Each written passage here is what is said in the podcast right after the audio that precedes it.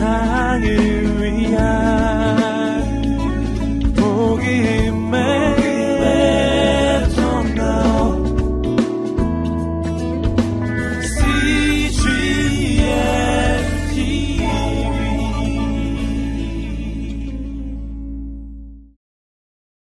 오늘 주시는 말씀은 시편 91편 1절에서 16절 말씀입니다. 봉독하도록 하겠습니다. 지존자의 은밀한 곳에 거주하며 전능자의 그늘 아래 사는 자여, 나는 여호와를 향하여 말하기를 그는 나의 피난처요 나의 요새요 내가 의뢰하는 하나님이라 하리니, 이는 그가 너를 새 사냥꾼의 올무에서와 심한 전염병에서 건지실 것이미로다. 그가 너를 그의 기치로 덮으시리니 내가 그의 날개 아래에 피하리로다. 그의 진실함은 방패와 손방패가 되시나니 너는 밤에 찾아오는 공포와 낮에 날아드는 화살과 어두울 때 퍼지는 전염병과 밝을 때 닥쳐오는 재앙을 두려워하지 아니하리로다. 1000명이 내 왼쪽에서 10,000명이 내 오른쪽에서 엎드러지나 이 재앙이 내게 가까이 하지 못하리로다. 오직 너는 똑똑히 보리니 악인들의 보행을 내가 버리로다. 내가 말하기를 여호와는 나의 피난처시라 하고 지존자를 너의 거처로 삼았으므로 화가 내게 미치지 못하며 재앙이 내 장막에 가까이 오지 못하리니, 그가 너를 위하여 그의 천사들을 명령하사 내 모든 길에서 너를 지키게 하심이라. 그들이 그들의 손으로 너를 붙들어 발이 돌에 부딪히지 아니하게 하리로다. 내가 사자와 독사를 밟으며 젊은 사자와 뱀을 발로 누르리로다. 하나님이 이르시되 그가 나를 사랑한즉 내가 그를 건지리라. 그가 내 이름을 안즉 내가 그를 높이리라. 함께 읽겠습니다. 그가 내게 간구하리니 내가 그에게 응답하리라. 그들이 당할 때에 내가 그와 함께하여 그를 건지고 영화롭게 하리라. 내가 그를 장수하게 함으로 그를 만족하게 하며 나의 구원을 그에게 보이리라 하시도다. 아멘. 하나님의 말씀입니다. 할렐루야.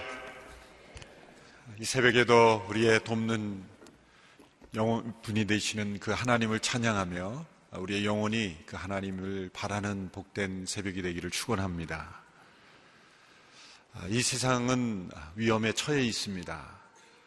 우리가 느끼고 또 보지 못하는 위험이 곳곳에 있습니다.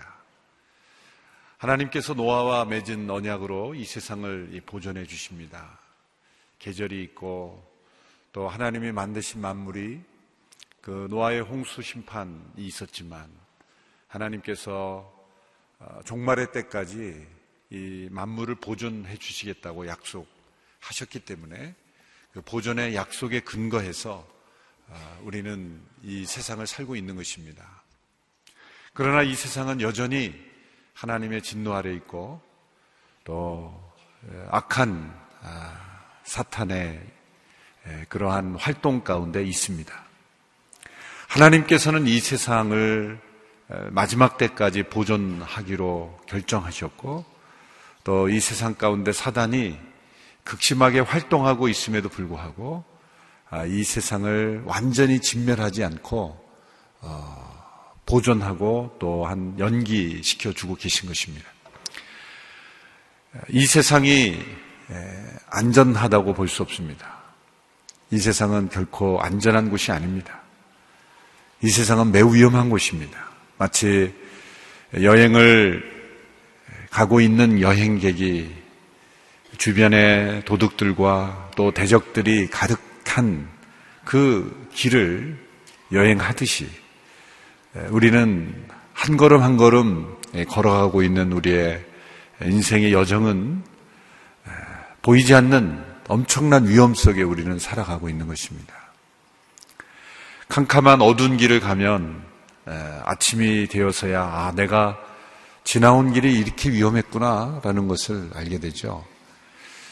제가 페루의 한 고산지대에 선교를 여러 번 간 적이 있었는데 그 비행기에서 그 페루 리마 공항에 내려서 그 지역까지 한 5시간 이상을 차를 타고 가는데 꼭 이 심야 버스를 타고 가게 돼요. 그래서 2층으로 된 이 심야 버스를 타면 조금 다리를 좀 뻗을 수 있는 지역이 2층 맨 앞이기 때문에 그나마 위쪽을 우리 일행들이 배려해줘서 거기에서 이제 자면서 가는 겁니다. 밤새. 그러면 도착하면 이른 아침이에요. 그래서 여러 번 그 지역을 가고 또 돌아올 때도 또 역시 마찬가지로 되게 늦은 밤에 출발을 해서 도착하게 됩니다. 그런데 어느 세 번째 갔을 때인가요? 이 버스를 갈 때는 심혈한데 올 때는 좀 시간 때문에 낮에 출발해서 이렇게 가게 됩니다. 낮에 그 지역을 이제 다시 돌아오는데 저는 깜짝 놀랐습니다. 왜냐하면 그 고산지대에 여러분 가끔 뭐 TV에서 가장 위험한 길 이루고 나오는 그런 길들이 있죠. 그 고산지대를 가는데 뭐 이렇게 가드를 해주는 그런 보호해주는 그 보호장치도 아무것도 없고 그 산 비탈 기슭에 이렇게 길들이 나에 있는데 수천 메타의 고지인데 차가 한 대 반밖에 지나갈 수 없는 길을 두 대가 다니는 거예요. 무슨 말씀인지 알겠죠? 근데 갑자기 버스가 쓰는 거예요. 원웨이가 아니라 일방통행이 아니라 이제 저쪽에서 차가 오면 어느 한 대가 이렇게 비켜줘야 되는 거예요. 근데 저희가 탄 차가 이렇게 비키게 됐어요. 제가 이렇게 타고 있는데 제가 공중에 떠 있는 걸 발견합니다. 이렇게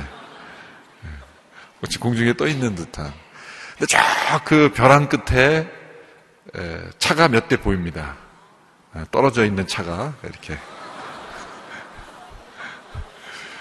그걸 보고 제가 얼마나 그냥 그동안 그 캄캄한 밤에 몇 시간 동안 자고 오느라고 얼마나 위험한 길인지 모르고 그냥 온 겁니다. 그래서 그런 길. 그래서 눈 감고 캄캄할 때는 얼마나 위험한지 모르고 그냥 다녔지만 대낮에 보면 이게 이렇게 위험한 길이었구나 그런 것을 이제 알고 그다음부터 안 갔습니다.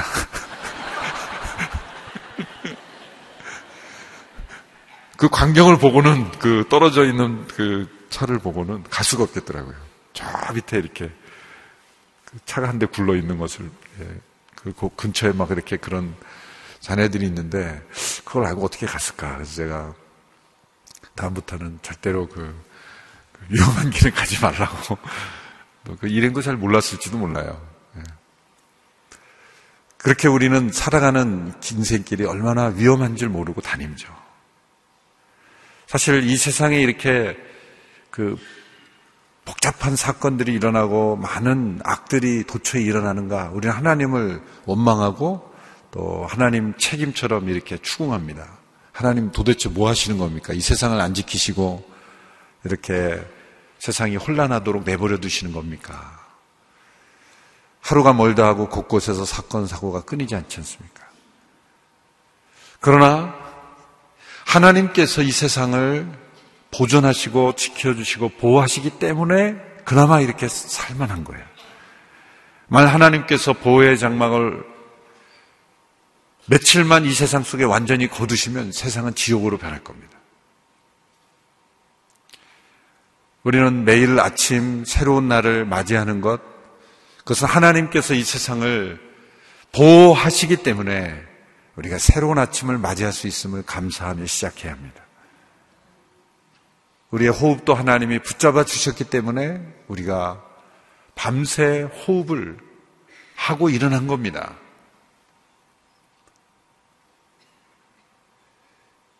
제가 수면 무호흡증이 약간 있다는 것을 알았어요. 그 생각을 해보면 이 수면 무호흡이 잘 때 호흡을 잘 안 한다는 거죠. 잠을 깊이 못 자고 이렇게 피로가 잘 회복이 되지 않는 그런 상태라는 겁니다. 그래서 의사 선생님께 진단을 해보니까 심한 사람은 뭐 밤새 자다가 그냥 호흡을 멈추는 경우도 있다는 거예요. 매우 위험한 거죠. 그러니 밤새 잘 때 이 코에 호흡이 붙어 있다는 게 얼마나 큰 하나님의 은혜입니까?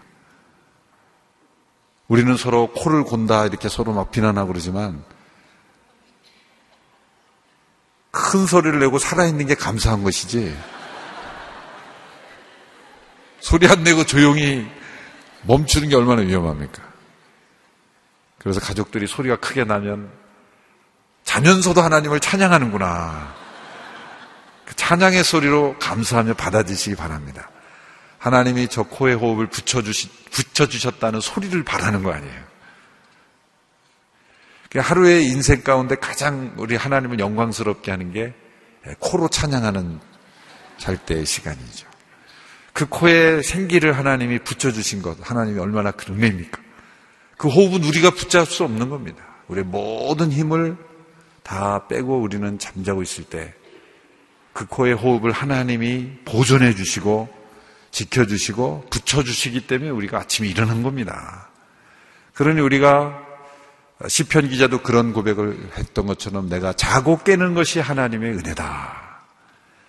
거기서부터 우리는 출발해야 되는 것이고, 해와 달과 별들이 날마다 보이는 것이 기적이라고 생각하고 감사해야 되는 것이고, 언젠가 저 해와 달과 별들이 하늘에서 떨어지고 온 세상이 종말 가운데 처할 것인데, 우리가 살아가는 이 인생 가운데 이 우주 만물을 하나님이 보존해 주신 것, 이 태양계의 질서가 각도만 0.0001도만 틀어져도 지구는 행성과 부딪히고 엄청난 말할 수 없는 그런 환란이 우리 가운데 임할 것입니다. 하나님께서 이 세상을 보존하심을 감사하면서 매일매일 보이지 아니 하신 하나님께서 이 보이는 만물을 지탱하시고 보존하시고 보호하시기 때문에 우리는 이 세상을 살고 있는 것이다 라는 감사를 우리가 드려야 할 줄로 믿습니다.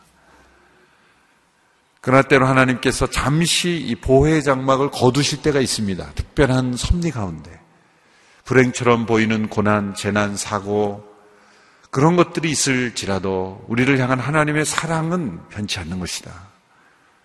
때로 선교하다가 먼저 주님 품에 가시는 그런 사고를 당하고 그렇지만 그런 보이는 위험은 진정한 위험이 아니다라는 것이죠. 진짜 위험은 보이지 않는 영의 위험, 우리의 영혼의 위험입니다. 이 세상에 천국을 살다가 순교하신 많은 분들, 그 위험을 무릅쓰고 위험을 자초한 많은 분들, 그런 분들은 보이는 위험이 아니라 보이지 않는 위험이 더 큰 위험이라는 것을 아셨기 때문에 때로 보이는 위험을 선택한 거죠.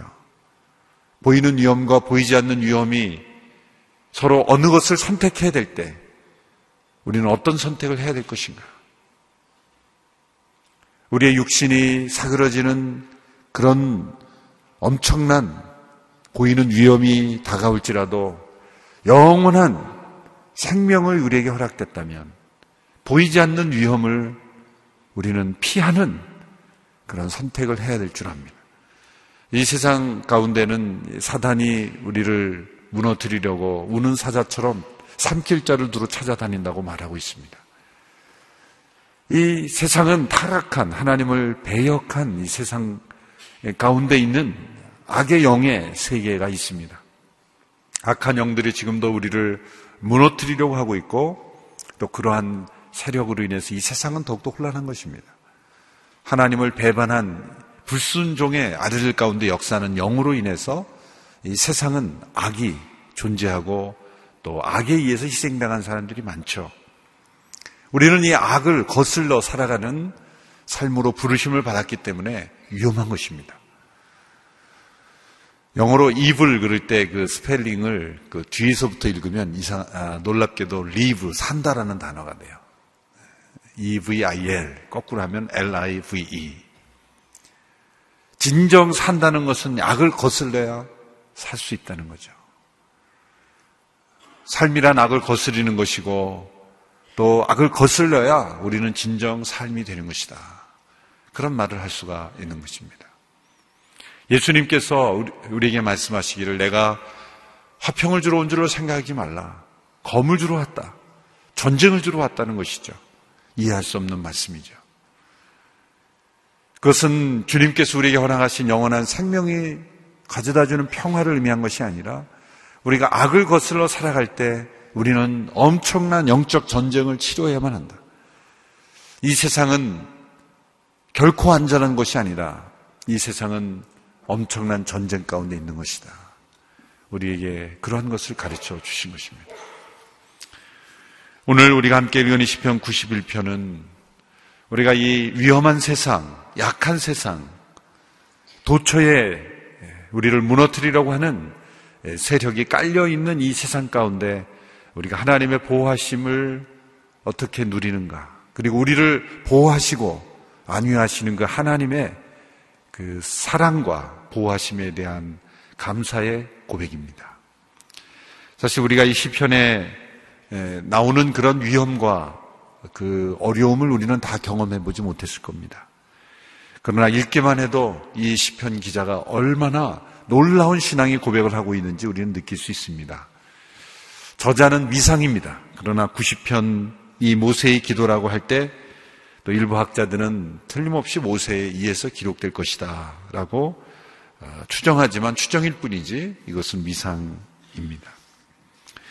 1, 2절의 핵심 구절이죠. 1, 2구절은 1절, 2절의 말씀은 이 하나님의 장엄하심과 그리고 그 장엄하신 하나님이 우리 개개인을 어떻게 보호하시는지를 경험하고 고백하는 아름다운 표현입니다. 우리 1절, 2절을 우리 다시 한번 읽어보겠습니다. 시작. 지존자의 은밀한 곳에 거주하며 전능자의 그늘 아래 사는 자여, 나는 여호와를 향하여 말하기를 그는 나의 피난처여 나의 요새요 내가 의뢰하는 하나님이라 하리니. 하나님의 중요한 네 가지 이름이 연이어서 등장합니다. 이 짧은 구절에 하나님의 이름이 네 가지가 동시에 나오는 것이 매우 드물죠. 첫 번째는 지존자 그랬습니다. 원래 단어는 엘 엘리온. 이것은 지극히 높으신 자다. 신약에는 지극히 높으신 분이다 그런 표현이죠. The Most High, 가장 높으신 분. 이 세상에서 가장 높으신 분은 가장 높으신 권세를 가지고 있는 분이고 가장 높으신 주권을 가지고 계신 분이고 모든 것을 가지고 계신 분이다. 모든 것을 가지고 계신 가장 높으신 그분, 온 우주의 소유자이신 그분, 온 우주를 통치하시는 그분, 그것이 바로 지존자 엘 엘리온입니다. 어떤 일도 이 지존하신 하나님의 허락 없이는 일어날 수 없다. 그런데 그 지존하신 분이 은밀한 곳을 준비해야 한다는 거예요. 그 지존하신 분이 은밀한 처소를 준비한다는 거예요. 이 모든 만물을 통치하고 모든 만물의 주인이신 그분이 마련하는 은밀한 처소, 오직 그분만이 아는 처소. 이 세상에 아무리 은밀한 곳이 있다 할지라도 모든 것이 다 드러나고 영원히 숨겨질 수는 없을 것입니다. 그러나 지존하신 하나님께서 예비하신 은밀한 처소가 있다면 그 누구도 그 어떤 악한 세력도 결코 발견할 수 없다. 결코 우리를 해치며 다가올 수 없다. 지존자의 은밀한 곳이라는 고백이죠. 두 번째는 전능자라고 되어 있습니다. 전능자의 그늘 아래. 전능자는 엘샤다이. 이것은 올마이티, 그 힘과 능력이 강해서 모든 것을 다 해결해 주시고 모든 것을 공급해 주시는 분이다. 올마이티가. 이 샤다이라는 단어는 유모가 젖먹이 아이를 먹일 때 쓰는 그런 단어입니다. 젖먹이 아이를 울고 젖을 달라고 우는 그 아이에게 젖을 먹이는 그 유모의 마음, 자신의 모든 것을 다 쏟아부어서 공급해 주시는 그 하나님, 그 하나님이 엘샤다이, 전능자시라는 거죠. 우주 만물을 다 소유하고 있는 분이지만 우리에게 필요한 것을 공급하시지 않는다면 그분은 우리 하나님, 나의 하나님이 되실 수가 없죠. 지존하신 엘리온이 되시는 하나님은 우리 개개인에게 엘샤다이가 되신다는 거예요.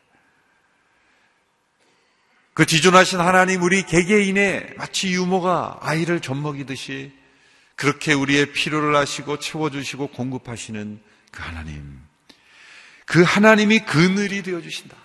사실 우리는 이 그늘이 얼마나 중요한지를 잘 모릅니다. 왜냐하면 그늘이 많기 때문에. 산이 많고 그래서 이 나무가 많고 그래서 그늘이 얼마나 소중한지 잘 모르죠. 사막을 가보면 그 뜨거운 태양의 열기를 피할 수 있는 그늘 하나 찾기가 어렵죠. 요즘도 그렇습니다. 이스라엘이나 그 중동 지방에 가보면 다 사람들이 만들어 놓은 인공 그늘이 있을 뿐이지 천연 그늘은 많지 않죠. 천연 그늘은 많지 않습니다. 광야를 지나는 여행객들이 광야의 그 도적들과 위험뿐만 아니라 그 뜨거운 열기를 피할 수 있는 그늘, 그 그늘을 발견한다는 것은 너무나 큰 은혜죠. 바로 그 전능하신 분이, 모든 것을 공급하신 분이 우리의 인생의 그늘이 되어주신다. 때로 우리에게 주어지는 고난은 사막의 뜨거운 열기처럼 우리를 불태워버릴 듯한 그런 열기로 우리를 괴롭힙니다. 그때 엘샤다이 하나님께 우리가 피해서 그분을 그늘이 되어주신다. 낮에 해가 너를 상치 못하도록 너의 그늘이 되어주신다 라는 고백입니다. 세 번째는 여호와. 이것은 약속을 주시고 그 약속을 신실하게 행하시는 하나님을 고백하는 단어입니다. 여호와. 하나님께서 우리 개개인의 인생에 찾아오셔서 아브라함과 이삭과 야곱에게 약속을 주시고 그 약속을 신실하게 이루신 것처럼 우리 개개인에게 하나님의 그 약속을 주시고 약속을 신실하게 이루시는 여호와 하나님. 그 여호와 하나님이 향하여 이렇게 고백한다는 겁니다. 그는 나의 피난처에 나의 요새여 내가 의뢰하는 하나님이시라. 그 하나님이란 단어가 네 번째 나오죠. 엘로힘. 그것은 천지를 창조하신 창조주 하나님이 고백할 때 엘로힘이라는 고백을 씁니다.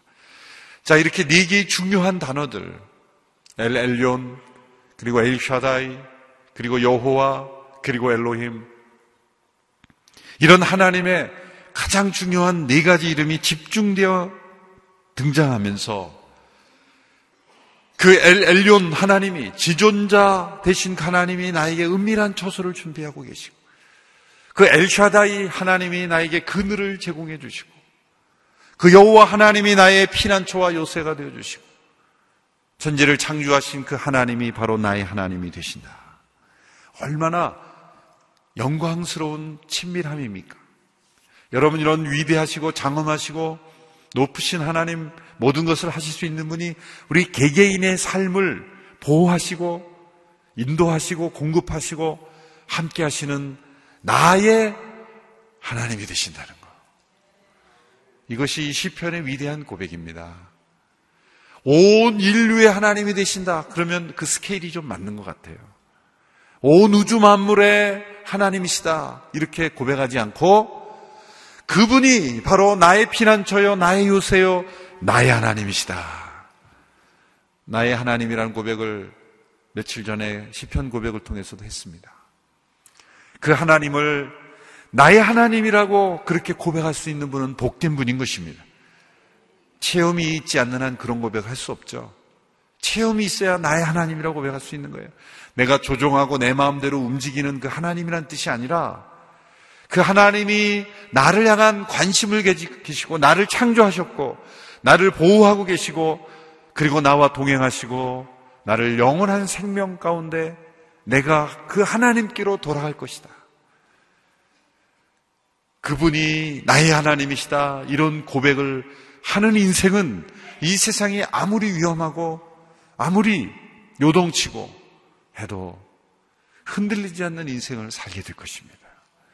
시편을 통해서 이 고백을 우리의 고백, 나의 고백으로 할 수 있게 되기를 바랍니다. 그분이 나의 피난처가 되시고 나의 요새가 되어주신다는 거예요. 위급한 상황이 처해 있을 때 긴급히 도피할 피난처가 될 뿐만 아니라, 요새는 정반대로 요새라는 것은 공격도 할 수 있다는 거예요. 피난처는 그냥 수동적으로 피하는 곳이죠. 숨는 곳입니다. 그러나 우리가 이 세상을 살면서 숨기만 해서 되겠습니까? 요새가 필요한 거예요. 요새, 강한 요새. 적군을 공격할 무기가 있고 그곳에서 전략을 짜고 그리고 그것으로부터 공격해 들어가는 요새. 교회는 이 세상에 하나님의 피난처여 동시에 요새가 되어야 되는 겁니다. 세상의 위험으로부터, 영적 위험으로부터 고통받고 힘겨운 성도들이 위급할 때 다가와 하나님을 부르짖고 하나님이 나의 피난처십니다, 그렇게 고백하는 피난처가 돼요. 그러나 피난처만 돼서는 안 되는 거예요. 교회는 하나님의 견고한 요새로서 성도들이 무장하고 하루를 싸울 수 있는 그런 무기들을 공급받고 세상에 나가 싸워야 되는 거예요. 그런데 교회 와서 영적 무기들을 공급받지 못하고 나가면 어떻게 돼요? 전쟁에서 패하고 돌아오지 않겠어요? 교회 와서 어떤 기도를 드려야 됩니까? 주일날 예배당에 앉아서 예배 가운데 나갈 때 이런 기도를 드릴 겁니다. 하나님, 지난 주일에 제가 공급받던 무기, 믿음의 방패, 진리의 검, 열심히 싸웠지만 너무 무디어서 제가 최선을 다했지만 다 무기가 없어졌습니다. 하나님, 이번 주에는 좀 신무기를 제공해 주십시오. 최신 무기를 좀 제공해 주십시오. 최신 무기로 무장하고 나가서 싸우는데, 이번에는 무기는 최신 무기인데, 하나님, 이번에 전투화가 너무 낡아가지고 제가 힘들었어요.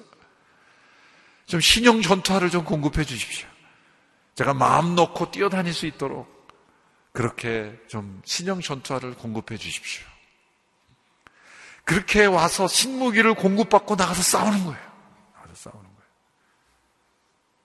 근데 만일 교회 왔는데, 성 안에 들어왔는데 성 안에서 막 싸우고 있다고 생각해 보세요. 무기를 안에서 다 낭비해 버리는 거예요, 다. 그러면 성 밖에 나가서 싸울 무기가 없잖아요. 성 안에 들어왔는데 무기가 없어. 말씀도 없고 능력도 없고 방패도 없고 아무것도 없는 거예요. 여러분, 하나님의 교회는 피난처인 동시에 요새가 되어야 됩니다. 영적인 무기를 공급받고 새로운 힘을 얻어서 용기를 냈어. 동료들이 해주는 밥을 먹고, 동료들이 지켜주는 요새에서 잠을 자고, 새로운 원기를 얻어서 신무기를 가지고 그리고 세상을 향해 나아가야 되는 거예요. 그래서 예배당을 떠날 때는 우리 모두가 다 영적 군사가 돼서 싸우며 나아가는, 그래서 다른 영혼들을 괴롭히는 그런 대적들을 가서 무찌르고 싸우는 그런 용맹스러운 그런 영적 군사가 되죠. 교회는 두 종류가 있습니다. 유람섬과 같은 교회가 있고 군함과 같은 교회가 있어요. 유람섬과 같은 교회는 몇 명의 직원들만 열심히 일하나 나머지는 다 관람객이기 때문에 일할 필요가 없는 거죠. 그러나 군함은 모든 군사들이 자기의 사명을 가지고 그렇게 일하는 것입니다. 자, 이렇게 피난처가 되시고 또한 요새가 되신다. 3절에 보면 그가 너를 새 사냥꾼의 올무에서와 심한 전염병에서 건지실 것이다. 새를 사냥하는 사냥꾼. 우리의 대적마귀 사탄은 사냥꾼처럼 우리를 한 사람 한 사람 표적을, 사냥꾼이 새를 사냥할 때 모든 새를 한꺼번에 잡으려고 그러면 어떻게 잡겠어요? 표적이 있는 거죠. 표적. 저 새를 내가 잡겠다. 그 사냥꾼의 올무에서 벗어나게 하시고 심한 전염병에서 우리를 건지시는 것이다. 그러면서 그는 이런 신앙의 고백을 합니다. 4절의 말씀이죠. 4절의 말씀 한번 읽어보겠습니다. 시작. 그가 너를 그의 깃으로 덮으시리니 내가 그의 날개 아래 피하리로다. 그의 진실함은 방패와 손방패가 되시나니. 암탉은 위험이 오기 전까지는 그 병아리들이 눈앞에서 자유롭게 놀도록 그렇게 놔둡니다. 그러나 위험이 찾아오면 즉시 어미닭은 이 날개를 내서 꽉꽉꽉꽉 하면서 빨리 오라고, 그 병아리를 빨리 오라 그래, 그렇게 소리치면서 날개를 펴서 이렇게 한다 그러죠. 근데 문제는 병아리들이 안 온다는 거죠. 어미닭이 꽉꽉꽉꽉 그러면서 날개를 펴면 쫙 들어와야 되는데 그렇게 훈련되지 않았다. 그러니까 이 위험이 더 가까이 와서야 피부로 병아리가 그 다치는 위험이 있어야 그때 들어선다는 거예요. 참 우리의 그 영적인 모습을 얼마나 잘 보여주는지 몰라요. 하나님께서는 우리에게 닥쳐오는 위험을 아시고, 하나님께서 암탉처럼 꺽꺽꺽 빨리 와라 빨리 와라 이렇게 해야지. 우리가 와야 되는데 꼭 우리는 다치는 사람이 봐야 오는 거예요. 옆에서 병아리도 위험에 처해 있어야, 피부로 느껴야, 그때야 비로소 하나님 품으로 오는 거예요. 우리는 하나님께 피하는 데 익숙하지 않습니다. 하나님께 피하는 대신 하나님을 피하죠. 하나님께 피해야 될 영혼들이 하나님을 피해요. 하나님을 피해서 도망하고 외면하고 밖으로 도는 것이죠. 그 날개로 덮어주실 뿐만 아니라 방패가 되어주신다는 거예요. 이 날개라는 차원을 다른 비유로 싸우는 전쟁에서 싸우는 이 전사의 방패로 그렇게 비유하셨어요. 방패가 되어주신다. 여러분, 오늘은 우리 이 시대는 이 방패를 갖고 싸우는 그런 시대가 아니죠. 전쟁이 나면 뭐 폭격을 하고 서로 대포를 쏘고 그러기 때문에 오늘 이 시대에 찾아볼 수 있는 방패는 유일하죠. 데모 막는 경찰 방패. 그거 외에는 뭐. 근데 과거 이 시대의 전쟁은 모두가 다 1대1로 다 붙어가지고 군사와 군사가 대치해가지고 1대1로 다 그렇게 싸웠지 않습니까? 그게 제일 중요한 게 방패예요. 방패는 생명과도 같은 거예요. 방패를 가지고 있는 사람과 가지고 있지 않는 사람이 싸웠다 그러면 이건 100% 지는 거예요. 방패가 없는 사람이. 생명과도 같은 거예요. 근데 이 방패라고 하는 것은 어떤 의미가 있습니까?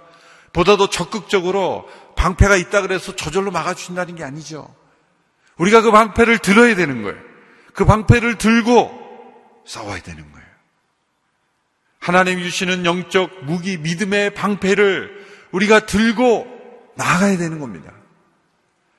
하나님께서 지존하시며, 그리고 전능하시며, 여호와가 되시며 엘로힘 하나님이시 바로 우리의 하나님이 되어주시지만, 하나님이 저 멀리서 알아서 우리가 아무렇지도 않게 아무 일도 안 하는데 보호하신다는 게 아닙니다.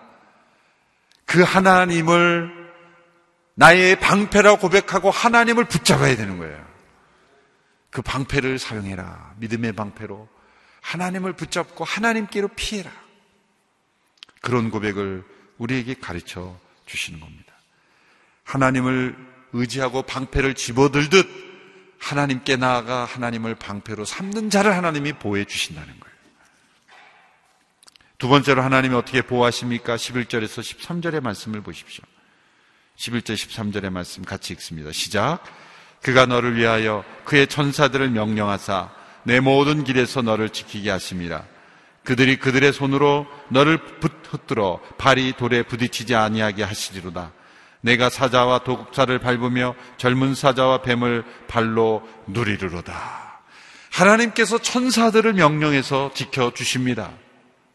천사들을 통해 지켜주십니다. 여러분, 천사를 믿습니까?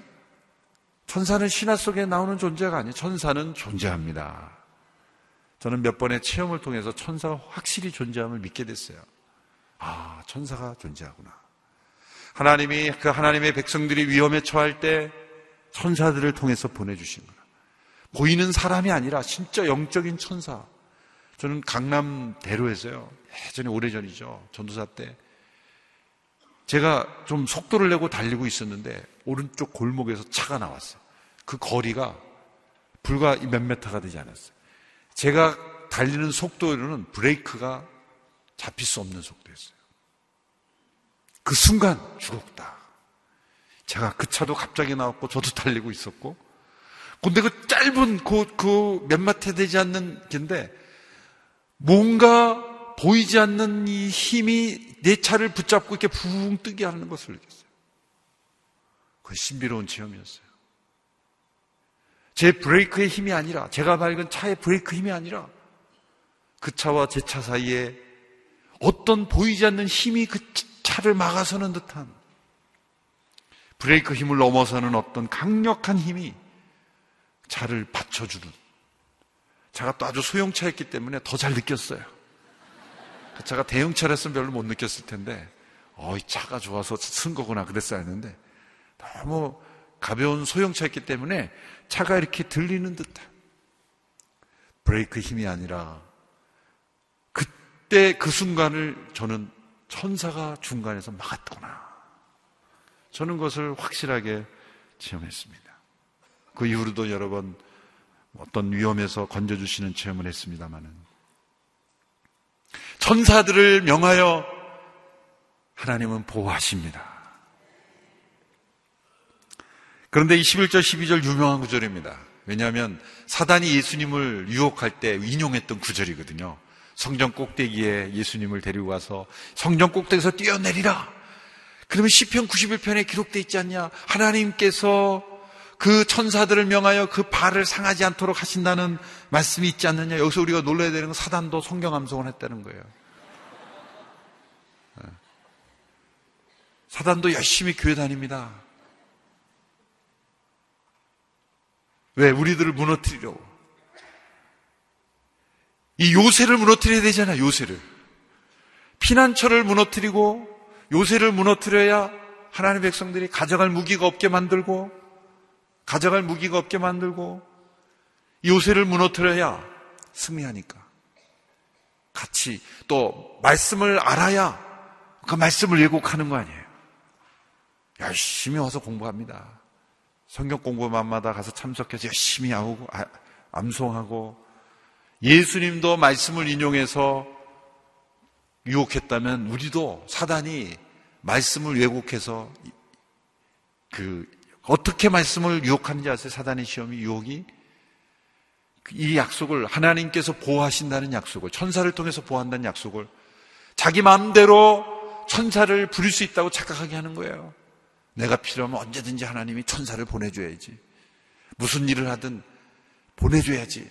아니 하나님의 뜻 밖에 있으면서도 그렇게 이용할 수 있는 구절은 아니라는 거죠. 진정한 믿음의 삶을 살면서 하나님의 뜻 가운데 있을 때 하나님을 나의 피난처에 나의 요새로 고백하는 이에게 하나님께서 허락하시면 천사를 보내셔서 우리를 보호해 줄 수 있다. 여기까지 이렇게 해야지. 하나님께서 이걸 잘못 인용하면 이단들이 그런 사람들 하나님이 수호천사 2마리씩 다 배치해가지고 우리를 지켜줘. 너가 언제든지 불러서 쓸 수 있어. 그렇게 가면 좀 오버한 겁니다. 사단이 예수님을 유혹할 때 이 말씀을 인용해서 유혹했을 때 예수님 뭐라고 대답하셨어요? 주 너의 하나님을 시험하지 말라. 시험하지 말라. 하나님의 보호의 약속을 하나님을 시험하는 도구로 쓰면 안 되는 거예요. 아파트 옥상에서 하나님 보호하신다 그랬죠? 받아보세요. 그게 아니라는 거예요. 하나님을 시험하면 안 되는 거예요. 스스로 위험한 길을 가면서 하나님 나를 보호하셔야 되지 않습니까? 그렇게 시험하는 군거로 생각해서는 안 된다는 거예요. 그러나 분명한 것은 하나님께서 천사들을 명하여 지금도 우리를 보호하고 계세요. 우리가 몰랐을 뿐이에요. 하나님이 일일이 알려주시면 우리가 놀랄까봐 알아서 하나님께서 우리를 지켜 보호하신 줄로 믿습니다. 세 번째 위대한 고백을 합니다. 14절, 15절, 16절 말씀 우리 같이 읽습니다. 시작. 하나님이 이르시되 그가 나를 사랑한 즉 내가 그를 건지리라. 그가 내 이름을 안 즉 내가 그를 높이리라. 그가 내게 간구하리니 내가 그에게 응답하리라. 그들이 환난 당할 때에 내가 그와 함께하여 그를 건지고 영화롭게 하리라. 내가 그를 장수하게 함으로 그를 만족하게 하며 나의 구원을 그에게 보이리라 하시도다. 얼마나 아름다운 말씀입니까? 그가 나를 사랑한 즉 내가 그를 건지리라. 그가 내 이름을 안 즉 내가 그를 높이리라. 여러분, 이 세상에 왜 이렇게 위험과 환난이 일어나는 것입니까? 그것은 하나님께서 우리를 괴롭히시기 때문이 아니라 두 가지 이유예요.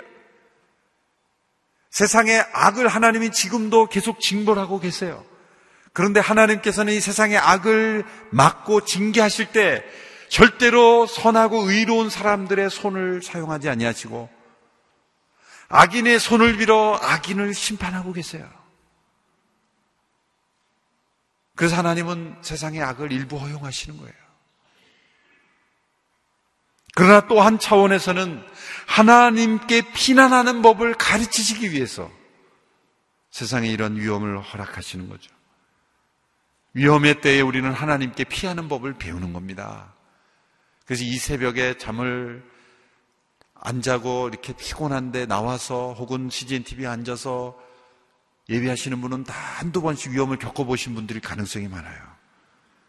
세상이 위험하지 않다고 생각하는 분들은 편히 주무십니다. 하나님을 피난처로 삼아야 된다는 것, 하나님이 나의 요셉이라는 그런 체험이 있기 때문에 하나님께 피하는 법을 배우는 겁니다. 이거는 훈련이 필요해요. 여러분, 피난 가는 것도 훈련되어야 이게 피하는 거예요. 어디로 피해야 되는지, 어떻게 피해야 되는지 훈련되어야 하나님이 나의 피난처여 나의 요셉이라고 고백할 수 있는 것입니다. 그런데 그 피난처를 여는 그 열쇠가 있어요. 하나님 우리의 피난처가 되실 때 그 피난처가 이중문으로 되어 있어요. 첫 번째 바깥의 문을 여는 열쇠는 믿음이에요. 하나님은 나의 피난처십니다.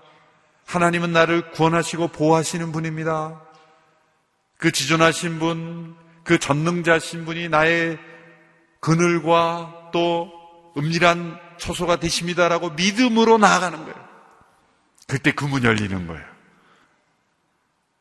그 안에 있는 더 견고한 문은 어떤 문일까요? 그 문은 사랑으로 여는 거예요. 하나님, 제가 하나님을 사랑합니다. 나를 보호하신 그 하나님을 사랑합니다. 그 피난처의 그 안쪽 문을 열 수 있는 것은 하나님을 알고 하나님을 사랑하는 그런 고백을 할 때 누구도 열 수 없고 누구도 해칠 수 없는 견고한 하나님의 피난처의 문은 열리는 거예요. 하나님은 우리가 그렇게 하나님 앞에 나오기를 원하시는 거예요. 하나님이 기대하시는 거는 나를 좀 알아달라는 거예요. 내가 너희 하나님을 너가 좀 알아달라. 알고 사랑을 고백해라. 그거 하나밖에 없습니다. 모든 것을 자녀에게 다 쏟아붓는 부모의 마음에는, 자녀에게는 기대하는 게 있다면 단 한 가지죠. 그 사랑을 알고 누리고 그 사랑 가운데 거하는 것 뿐입니다. 우리 하나님 앞에 우리가 그런 마음으로 나갈 때 우리 하나님은 기쁘시게 우리의 피난처가 되시고 요새가 되어주신 줄로 믿습니다. 간구하기를 두려워하지 마십시오. 15절에 그가 내게 간구하리니 내가 그에게 응답하리라. 믿음을 가지고 하나님을 사랑하는 마음으로 두들기는 것이 간구예요. 두들기는 것이 간구예요. 문을 두드리는 거예요. 하나님, 제가 피난처에 왔습니다. 문을 열어주십시오. 내가 하나님을 믿습니다. 내가 하나님을 사랑합니다. 그 하나님을 알고 간구의 문을 두드릴 때 그 문을 열리며 우리는 가장 안전한 곳으로 들어가게 되는 줄로 믿습니다. 이제 방향을 바꾸어 하나님을 피난처로 삼고 하나님을 요새로 삼고 하나님께 우리의 모든 죄와 두려움, 아픔, 절망을 가지고 그 하나님께로 나아가는 우리 모두가 되기를 축원합니다. 기도하겠습니다.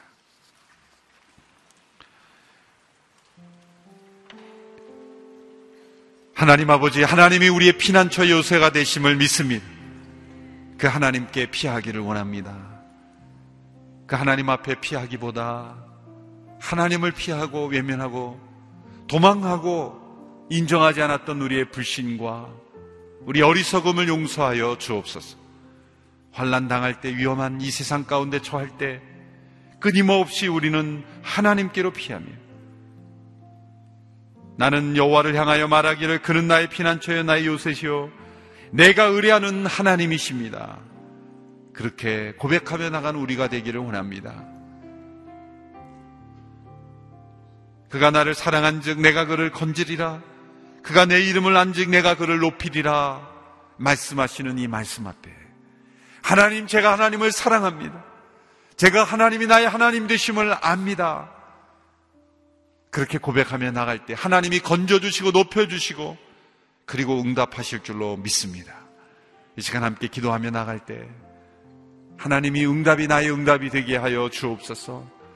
하나님이 나의 피난처 되심을, 요새심을 체험케 하여 주옵소서. 함께 기도하며 나아가겠습니다. 하나님 아버지, 천지를 창조하시며 지존자 되시며 전능하신 하나님, 여호와 되신 그 하나님이 나의 은밀한 피난처가 되어주시며 요새가 되어주시며 그늘이 되어주시며 나의 방패가 되어주시며 내가 피할 날개가 되어주시는 은혜를 감사합니다. 주님, 이 놀라운 신앙의 고백을 우리 모두가 하게 되기를 원합니다. 우리 개개인이 하게 되기를 원합니다. 그 놀라운 은혜와 축복이 나와 함께 하심을 믿습니다.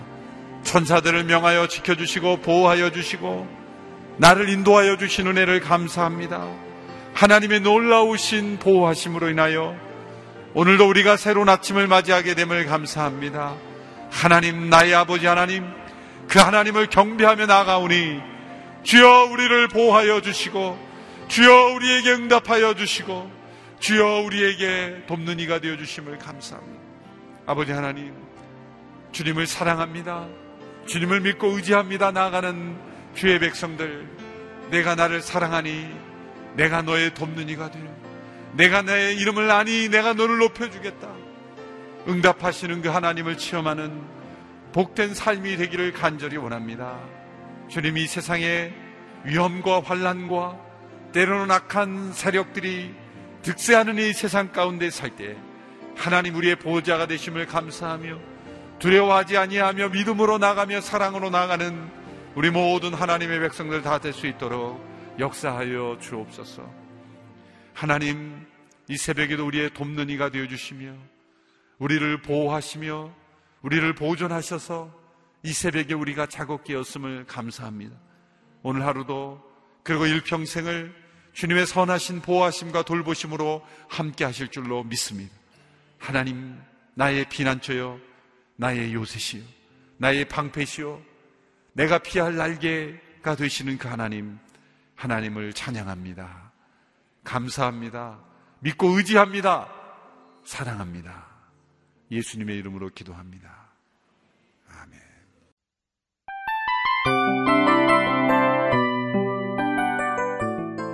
이 프로그램은 청취자 여러분의 소중한 후원으로 제작됩니다.